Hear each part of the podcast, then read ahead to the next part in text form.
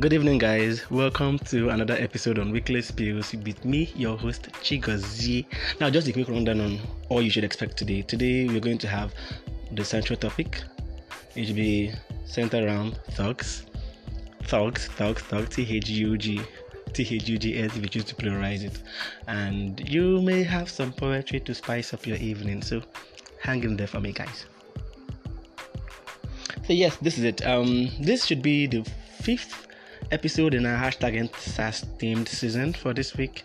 And surprisingly so, surprisingly so, because um, I had thought the previous episode was going to be the last. I had planned for the previous episode to be the last, actually, but here I am again, and it's interesting to be here again, still tackling our hashtag EndSARS.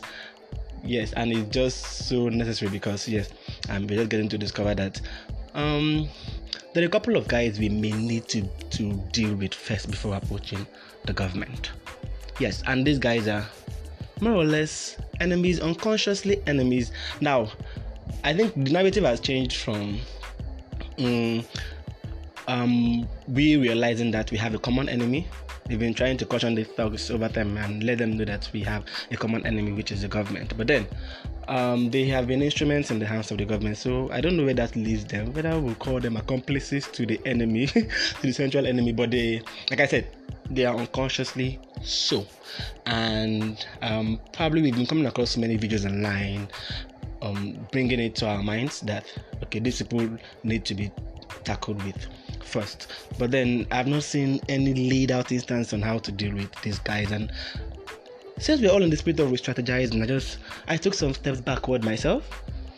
And not entirely backward because I'm still trending the hashtag here. But then I am doing some re-strategizing in my mind and I came up with okay, how do we deal with these people? Who are these people? And just how can we have them to stop siding the government helplessly as it has always been the case. So today we're going to be discussing them and I want to feel I'm an authority. I want to proclaim myself an authority in this angle, even though I may not be believably so, because I may not sound like someone that have ever had a relationship to do with a thug in his whole life. As a matter of fact, my friends call me Ajebota. Six is for one. A good friend of mine calls me Mayonnaise. And I hope by that he means, in this context of what we're going to discuss today, of course, that um, I may not have had any interaction, any rapport whatsoever to do with the thug. But here is the flip side to it, guys. I have been in the public yard, or should I say public compound. If you're in Nigeria and if you've been in Nigeria at all, you should understand the kick me, I slap you campaign environment. If face me, I face you. I've been there for the better part of my life.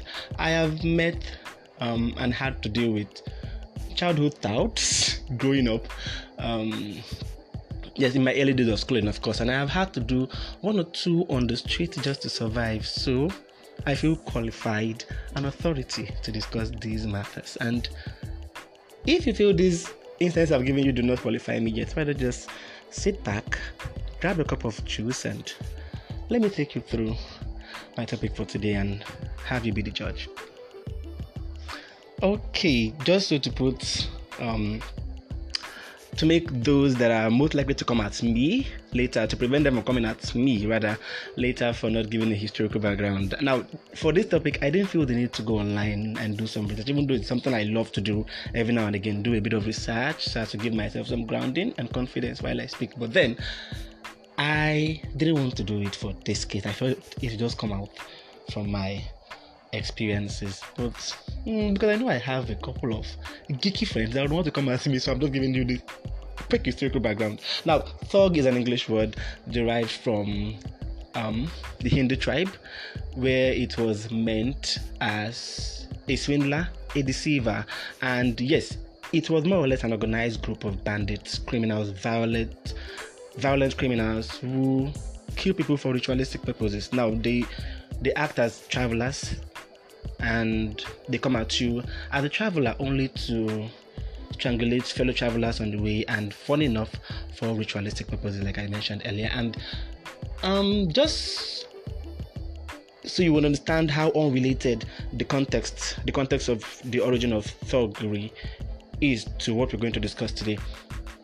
These guys were the acts they were known to perpetrate was known as thuggee, and yes, it is almost unrelated to the Nigerian thug. If one deal with the Nigerian thug, this is I probably have no business, but just for a bit of knowledge, just a bit, a bit of useful knowledge, I've just dropped that one there for you guys. Now, these are the basic things you should know about Nigerian Lagos thugs, particularly because yes, the majority of the disasters, majority of the destructions we've been experiencing have been coming from Lagos, and mm, Lagos seems to be the best place, probably because of the NURTW since its inception and recognition in Lagos, it has given them a grounding. As a matter of fact, these guys feel like they are the real owners of Lagos. And we all know their owners. Not, we all know their leaders. Rather, I'm not going to mention any name here.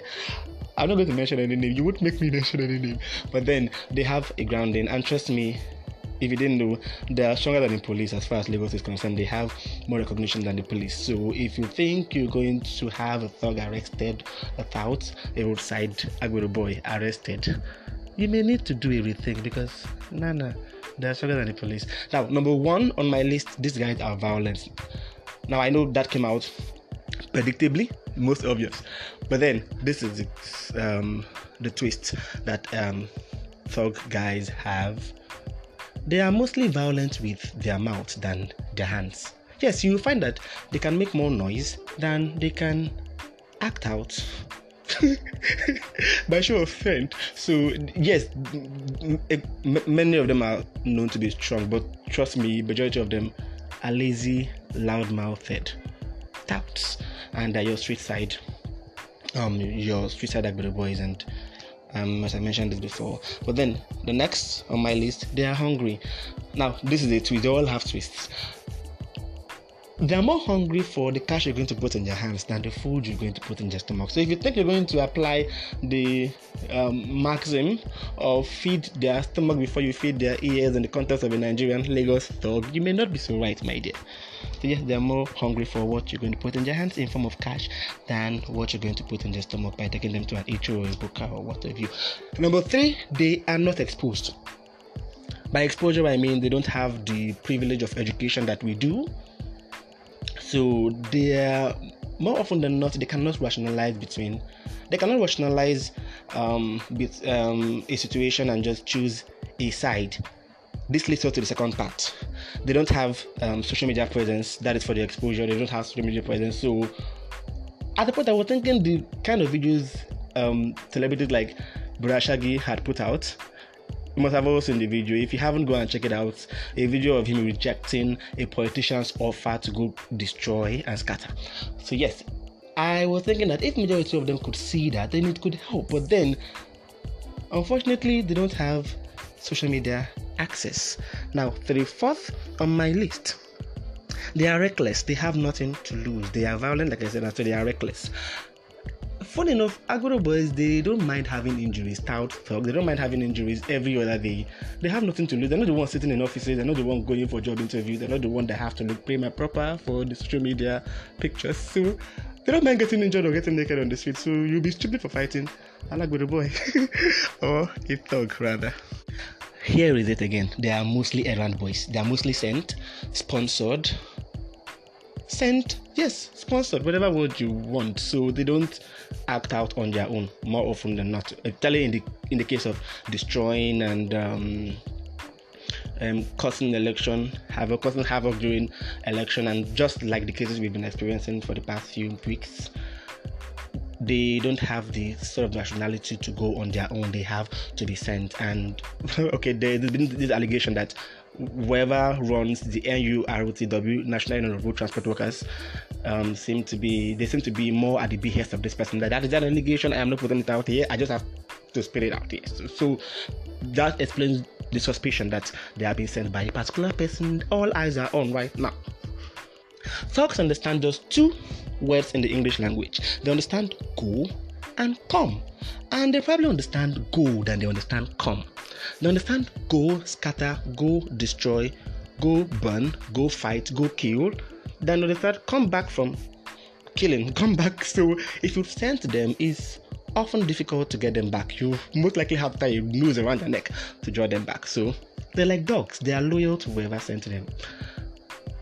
They're not exactly like dogs per se because dogs have been confirmed to have natural instinct of loyalty to their owners. So even though you don't feed a dog it's still going to obey you and do your bidding.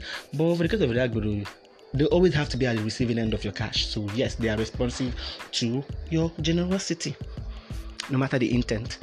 Now i must put this one out for the many dogs i have come across and encountered in my life the ones i have grown up with.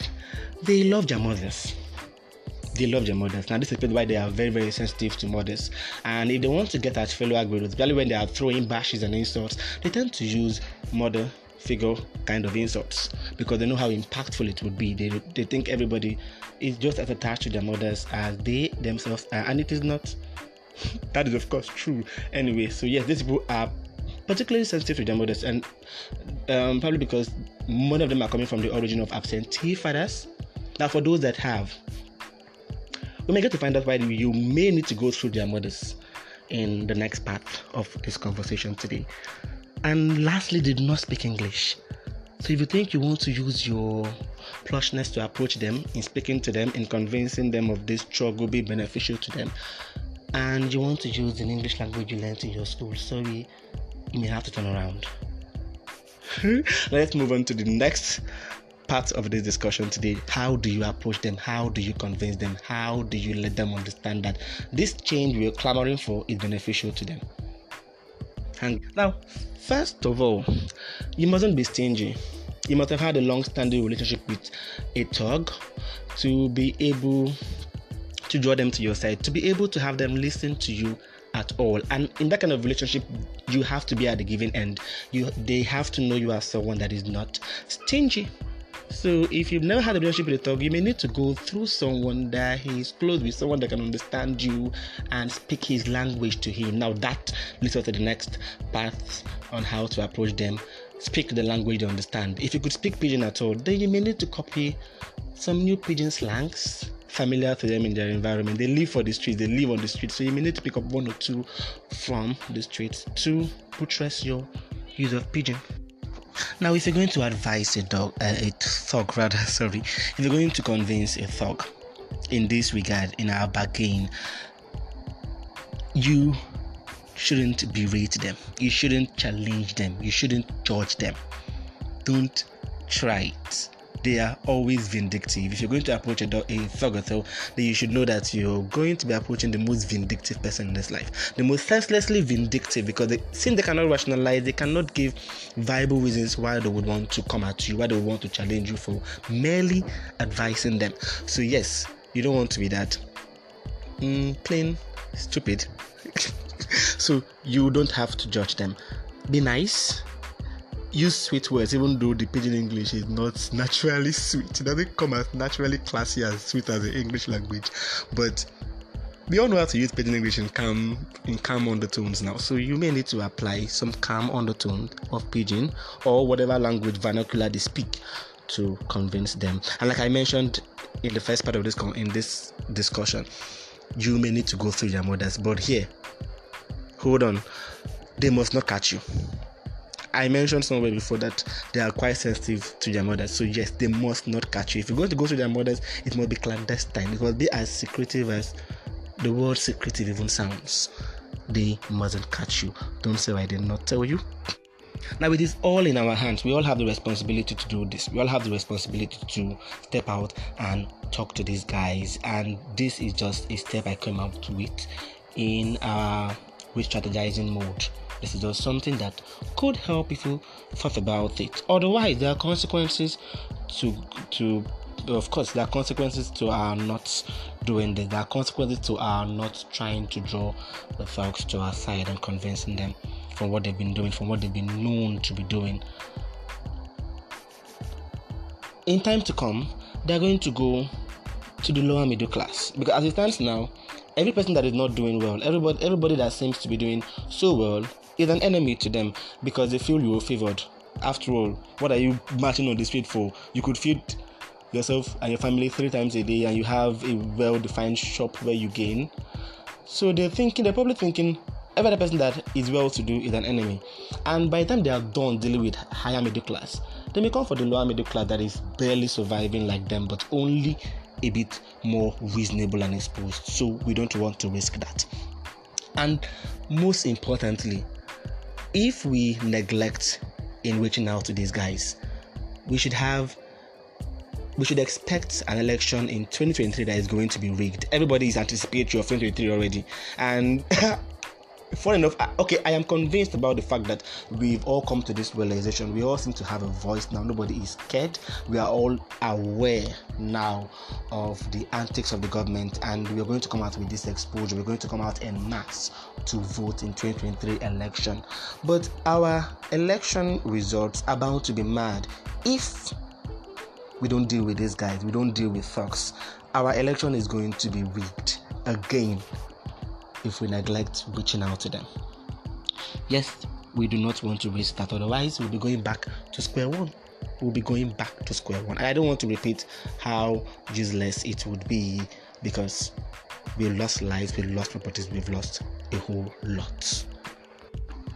They rightly know how to exploit situations. They cannot help but exploit situations. If they see an environment where things are not so stable, that is when they want to came, come in rather and just reap the best they can out of the situation. Yes so we can guess and, and i see why this makes sense when many people accuse um, SARS officials as being recruits from the streets. Yes it makes a whole lot of sense if we look at it in this way. They are generally exploitative very very exploitative of unstable vulnerable situations. So I want to believe I've done my best and I am leaving it to the rest of you guys that probably grew up in the streets longer than I did, that have thug friends, thug as friends. I am not accusing your friends of doing the destruction that has been happening, but then we want to hear from you. Drop your comments, drop your comment, and you may just hear them being played in the subsequent episodes. And I guess that will be that for that this night. I'm going to leave you in the hands of what I've been able to produce for some time. I hope you enjoy it, and like I said in the beginning, I hope it gives you a smooth ride into your night. But for me here, from this particular kind of voice here tonight, is a wrap and a good night, guys.